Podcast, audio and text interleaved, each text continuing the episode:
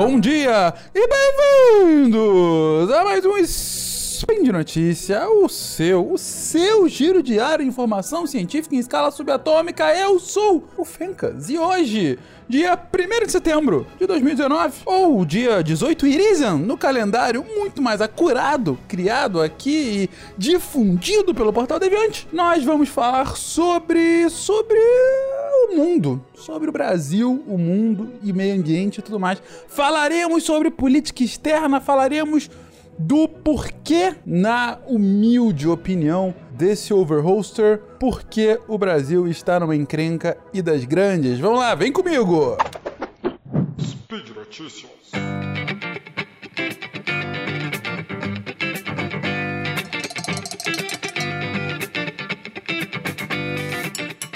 É o seguinte, tem um tempinho atrás eu fiz uma thread no Twitter, a melhor rede social, se você não tem Twitter, faça, a melhor rede de todas, mas lá eu estava contextualizando um pouquinho da história diplomática brasileira uh, e falando, né, eu não vou citar tudo que eu comentei lá, foi uma thread longa, mas comentando que, historicamente, o Brasil sempre foi um anão diplomático. O Brasil sempre teve uma relevância muito diminuta no cenário internacional. A gente teve sempre uma preponderância pelo nosso tamanho, pela nossa população, é, mais recentemente pelo tamanho da nossa economia, do mercado, né?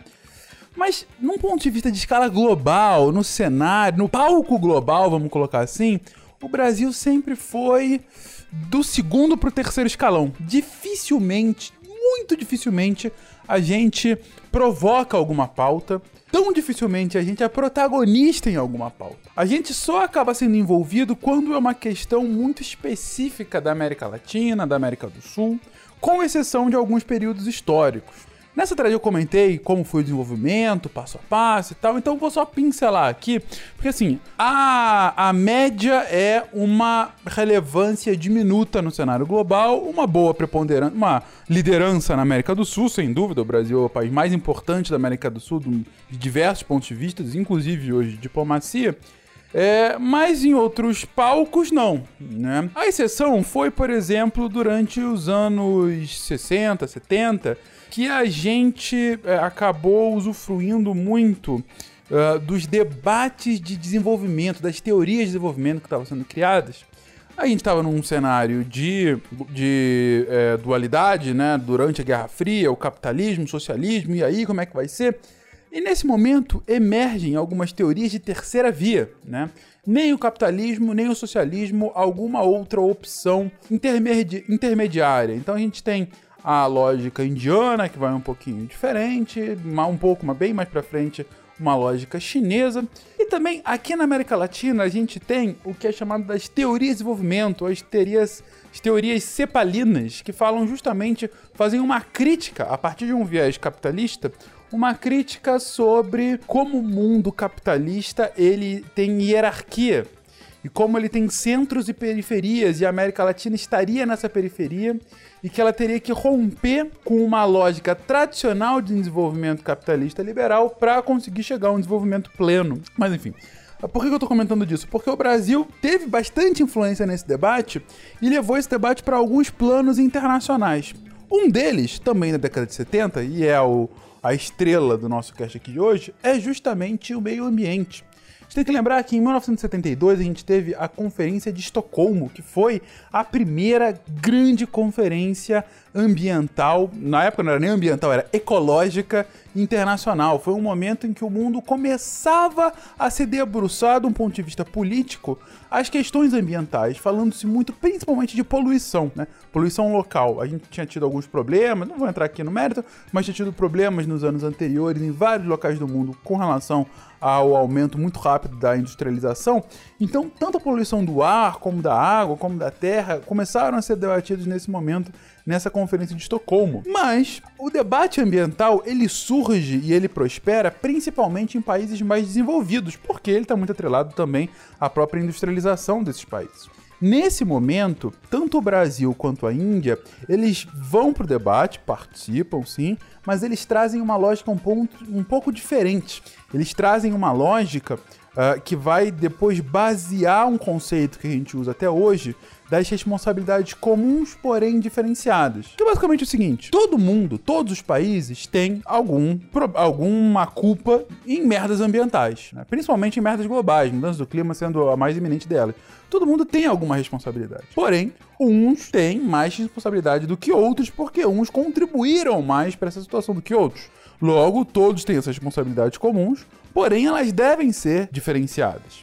Ah, e a grande lógica que o Brasil leva é que falar de desenvolvimento é sim muito importante, mas para países mais pobres, que era o caso ainda mais do Brasil nessa, nesse momento, para países mais pobres, você tem uma discussão anterior à discussão ambiental, que é a discussão do próprio desenvolvimento, né? E na verdade tem uma frase que é brilhante, que já foi reproduzida algumas vezes, mas que é de um, um embaixador brasileiro, que a pobreza é a pior forma de poluição. Isso é muito profundo, isso é muito poderoso. Você está falando aí, ah, vocês estão aqui discutindo sobre poluição, sobre como isso é ruim. Claro, isso é um assunto a ser endereçado, mas pra gente a gente precisa endereçar a pobreza. Se a gente não consegue fazer com que a nossa população deixe de ser pobre, que ela não consiga se desenvolver, não tem por que sequer discutir a questão ambiental. Essa era uma posição do Brasil e foi uma posição histórica do Brasil ao longo de pelo menos três décadas. O Brasil sempre defendeu esse ponto e em todas as discussões ambientais posteriores ele levava e meio que ahn, era o protagonista dessa pauta do ponto de vista de países em desenvolvimento e subdesenvolvidos. Inclusive, tem um grupo chamado de G77, que também é mais ou menos dessa época, que são, enfim,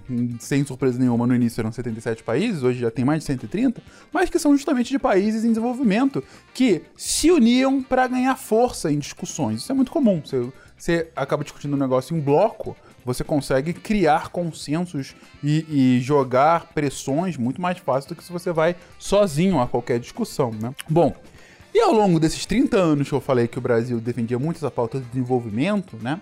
Desenvolvimento mais do que o meio ambiente, ainda assim, a questão ambiental sempre foi um ponto de que levava o Brasil ao protagonismo. E o Brasil não se isentava desse protagonismo. Na verdade, a gente tem que lembrar que 20 anos depois da Conferência de Estocolmo, você teve a Rio 92, que foi a maior discussão ambiental à sua época, superando inclusive essa Conferência de Estocolmo. E ela é tão importante, ela é tão relevante no debate ambiental internacional que hoje todas as todos os temas, todas as discussões ambientais que a gente tem hoje, elas são derivadas direta ou indiretamente do que foi discutido nessa conferência em 92. Pra vocês terem noção do impacto que ela teve para todo esse cenário global. Uma de, um desses fóruns de discussão é justamente a o a Convenção Quadra das Nações Unidas para a Mudança do Clima, a UNFCCC, que discute desde 95 a mudança do clima, que foi quem acabou criando o protocolo de Kyoto, é, que é, é, falava justamente com metas de redução de emissão. Ah, o Brasil ele teve um grande protagonismo no protocolo de Kyoto, ele foi um dos artífices, por exemplo, levando-se em conta aquele conceito que eu expliquei de responsabilidades po- comuns, porém diferenciadas, de que sim, você tinha que ter metas, mas só para os países que mais poluíram historicamente. Então, no protocolo de Kyoto você tinha uma lógica, de, eram os países anexo, é, anexo A, né? Ah, que eram países que tinham historicamente essa, essa emissão. O Brasil não tinha, eh, não estava nesse anexo e por conta disso ele não tinha uma meta de redução de emissão, assim como país, em geral, países em desenvolvimento e subdesenvolvidos. E outra coisa que o Brasil criou nessa conferência foi a lógica dos créditos de carbono. Ou seja, de que países em desenvolvimento poderiam, mesmo sem ter metas, poderiam ganhar dinheiro reduzindo as emissões de gases de efeito estufa. Então, Assim, você vê que o Brasil, nessa pauta ambiental, ele, desde o início, tem um protagonismo muito, muito, muito interessante. Mas o ponto que eu queria explorar aqui, no final desse spin, é a virada. Eu falei que durante 30 anos o Brasil teve essa questão do desenvolvimento antes do meio ambiente como seu principal. Mas em 2009, essa prática diplomática brasileira, ela dá uma guinada quase de 180 graus. Tem que lembrar que em 2009 era a COP15, talvez muitos de vocês lembrem. A COP15 foi, a COP são sempre encontros de final do ano que você tem no âmbito desse- dessa convenção na- das Nações Unidas para a mudança do clima. Então todo ano tem uma COP, COP 1, 2, 3, 4, aqui agora foi a 15 da, da sua espécie. Ela foi feita em Copenhague e ela foi muito importante porque o protocolo de Kyoto estava vencendo e precisava-se de uma, um novo acordo que sucederia o protocolo de Kyoto. E os negociadores estavam enrolando, não chegavam à conclusão nos últimos anos e estabeleceram que 2009, a COP15, seria o ano para chegar nesse acordo. Para o Brasil, era um ano muito importante porque foi o ano, era o último ano do governo Lula e ele estava querendo eleger a então ministra Dilma Rousseff. Né? E a Dilma, que nunca teve qualquer tipo de proximidade de histórico ambiental, ela foi escolhida pelo Lula para liderar a delegação brasileira lá. Pouco antes do evento, a Dilma falou alguma besteira gigantesca do ponto de vista ambiental, criou um mal-estar grande e tirou um pouco a força de negociador do Brasil para aquele evento, que era o evento que iria bombar, que ia trazer vários chefes de Estado. Então, o Brasil, por, assim, é difícil dizer que foi por isso, mas também por isso, também porque a Dilma estava justamente nessa pré-corrida eleitoral e a Marina Silva era uma das candidatas, também porque você tinha todo um ambiente político mais propício aqui para o Brasil para se discutir isso, também porque realmente houve uma escolha racional de, de uma de uma mudança é, para a estratégia brasileira na diplomacia de, de clima. O que o ponto é que em 2009, surpreendendo o mundo todo e, e muitos brasileiros também, o governo brasileiro chega com uma proposta voluntária de redução de emissão do Brasil. Como eu disse, o Brasil nunca, ti, nunca teve qualquer tipo de necessidade legal internacional para reduzir emissões.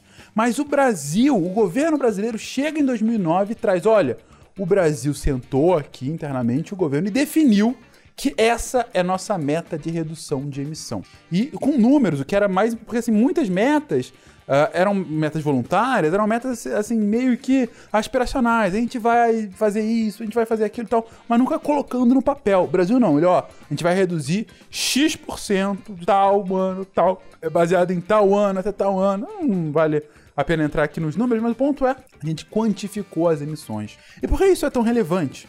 Porque voluntariamente o Brasil estava falando, sabe aquilo que eu, dos últimos 30 anos eu defendia? Então, agora chega. Eu quero ser a liderança ambiental. E eu quero fazer isso trazendo aqui o meu exemplo, o meu dever de casa. Acabei de fazer meu dever de casa. E aí, vocês, países? Vocês, países em desenvolvimento que poluíram historicamente muito mais do que o Brasil, vocês não vão fazer a mesma coisa? Ele tentou usar o exemplo, o seu exemplo, para motivar uma, um acordo, para fazer com que o acordo acontecesse. Infelizmente, em 2009 o acordo não aconteceu, que suscitou muita crítica, mas para o Brasil, em específico, foi muito relevante. A partir de 2009, até mais ou menos o meados. Ah, bom, a partir de 2009, por mais 7, 8 anos, o Brasil vira a grande liderança, o protagonista global na discussão climática de 2009 a pelo menos até 2015, quando você tem a Conferência de Paris. O Brasil é essa liderança. Quando eu digo liderança, é o cara que consegue fazer o diálogo entre os países em desenvolvimento, por ser um país em desenvolvimento, e os países ricos, por ter voluntariamente falado que eu já tenho metas e vocês. Então ele vira uma grande ponte. Ele é o cara que consegue desenrolar várias discussões. Ele consegue. É, é, ele é um dos artífices da extensão do protocolo de Kyoto, que ficou conhecido como Kyotinho, que, viu, que vigorou de 2012 até 2015. Ele foi um dos países que pensou na fórmula do que viria a ser o, o, Tratado de Paris, o Acordo de Paris em 2015, pensando na questão do, das NDC, das contribuições nacionalmente determinadas. Enfim, o Brasil, ele vira, ele ganha um protagonismo, uma, um papel de destaque, ele consegue colocar na agenda climática o que ele achava mais certo e os países o seguiam. Pela primeira vez na nossa breve história, o Brasil é protagonista de um tema. Por pouco tempo, mas é. No segundo governo Dilma, houve uma mudança radical nisso. É, ela acabou alterando a forma como ela lidava com temas internacionais como um todo. É, com o impeachment, isso continuou acontecendo. O governo Temer não dava muita atenção também para essa discussão. E o Brasil, aos poucos, vai perdendo destaque, vai perdendo a liderança nessa pauta. E por que eu estou contando toda essa história? Porque, além da perda da liderança, O que a gente está enxergando nesse momento, o que a gente enxergou nas últimas duas, três semanas, é que o meio ambiente, que foi o grande ponto de destaque nosso, de é, é, protagonismo para o mundo em uma temática internacional, em especial a temática climática, que é de um protagonismo quase que natural brasileiro. Porque, para temática climática, o Brasil ganha muito com acordos internacionais, porque a gente já tem vantagens inerentes pela nossa configuração espacial, pelo tamanho da nossa floresta, pela nossa matriz energética. O Brasil ganha com acordos internacionais. Ele ganha fazendo com que todos os países assumam compromissos. É uma vantagem competitiva nossa. E o Itamaraty, nesse momento, se aproveitou disso ao máximo. Mas o que a gente está tá vendo com o governo novo, desde a eleição, desde a pré-eleição, de toda a discussão eleitoral, é, e principalmente com a eleição do governo Bolsonaro, o que a gente está vendo é que a questão ambiental, que antes era o que nos colocava em destaque global, tá, mais uma vez, nos fazendo destaque global, mas não como liderança, mas como párias. O ponto que eu queria enfatizar aqui é que a temática ambiental, uh, pela primeira vez na história do Brasil, a gente tem a temática ambiental sendo discutida tão politicamente aqui dentro nem nas discussões do Código Florestal a temática ambiental suscitou tanto debate político aqui dentro.